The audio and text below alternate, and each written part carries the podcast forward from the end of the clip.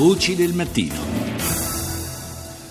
Abbiamo detto in apertura che ci saremmo occupati di due focolai di crisi, del primo abbiamo parlato poc'anzi ed è quello eh, relativo alla Corea del Nord, eh, parliamo ora eh, di un'altra crisi di tipo diplomatico, quella che si è eh, sviluppata, si sta sviluppando eh, tra Arabia eh, Saudita e i suoi alleati e l'Iran. Ne parliamo con il professor Giuseppe Sacco, buongiorno professore. Buongiorno.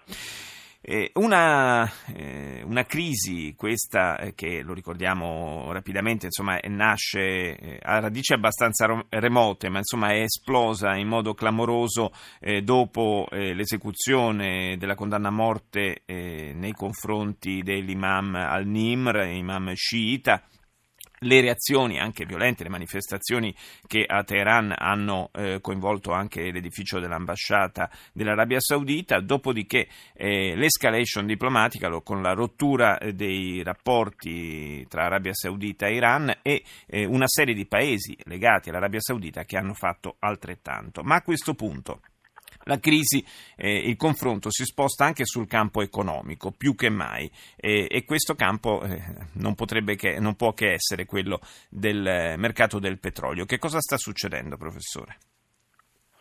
Beh, i prezzi sono al minimo eh, da, mm, non so più, da 35 anni, non so, una cosa... Eh, siamo a 35 dollari il barile, quindi eh, sono prezzi ricordano quelli dopo la crisi del 73, diciamo. Sì.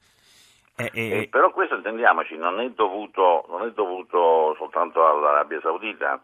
Eh, ci sono circa 2 milioni eh, di barili al giorno di produzione in più nel mondo che, mm, eh, di quanto non ci sia domanda. Eh, quindi è chiaro che i prezzi sono estremamente depressi. L'Arabia Saudita non è eh, responsabile di questa cosa, è semmai responsabile del fatto che potrebbe togliere 2 milioni di barili dalla produzione, ma questo potrebbe essere sostituito alla produzione altrui, quindi diciamo così, è anche l'OPEC che non funziona, questo è il vero problema. Il fatto che l'Arabia Saudita stia eh, sostanzialmente proponendo ai paesi europei dei, prezzi eh, ancora più eh, convenienti diciamo, per il greggio incide evidentemente anche sul, sull'economia iraniana, perché l'Iran che, ah, beh, che, che sta uscendo dall'embargo... Più sulle aspettative che altro, perché sì. è chiaro che la fine dell'embargo la fine dell'embargo significherebbe uh, un nuovo petrolio sul mercato, però bisogna pensare anche che ci sono uh, dei produttori come la Libia che in questo momento sono fuori dal mercato.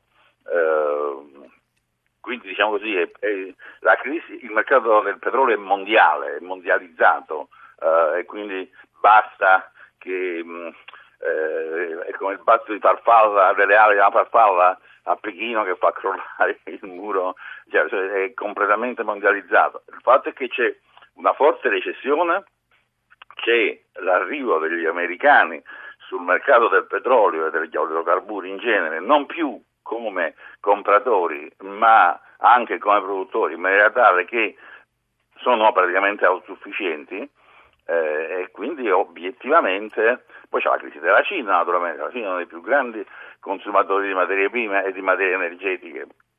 La crisi è una crisi di sovrapproduzione, è la classica crisi, diciamo così, eh, capital, mercato capitalistico, quando c'è sovrapproduzione i prezzi crollano. A questo si era risolto a vantaggio dei produttori di petrolio con l'OPEC. È chiaro che l'OPEC non, fu, non può funzionare se due dei suoi principali membri eh, litigano tra di loro, sono, non si parlano, sono addirittura a bordo della guerra. Eh, e, e d'altra, parte, d'altra, parte, questo continuo calo del prezzo del greggio sta mettendo in difficoltà anche gli stessi Stati Uniti perché il costo di produzione dello shale oil è eh, poco competitivo a queste condizioni di mercato. In realtà si mette anche in difficoltà la Russia soprattutto. Certo, anche la Russia, eh, chiaro. Eh, che, che poi è forse la cosa che dispiace di meno ai sauditi, eh, no, perché è chiaro che la Russia è impegnata attivamente eh, fondamentalmente dal lato degli sciiti certo, in, eh, in questa crisi eh, in Siria. Mette in difficoltà gli Stati Uniti, però si è notato con sorpresa eh, che lo shale, l'olio, lo shale gas eh, riescono a tenere abbastanza bene il mercato, cioè evidentemente i margini di profitto erano più ampi di quelli che noi non pensavamo, di quello che in generale i nostri osservatori non pensassero. Uh, questo è un elemento un po' di sorpresa di ciò che si era eh, perché in teoria si può fare un modello mondiale e, e, si sa benissimo che cosa accadrà se il prezzo scende, e invece l'America reagisce meglio, come sempre l'America per quel motivo o per l'altro reagisce meglio di come non ci si, non ci si aspettasse. Eh, questo, questo sia un elemento abbastanza costante. Grazie al professor Giuseppe Sacco per essere stato nostro ospite.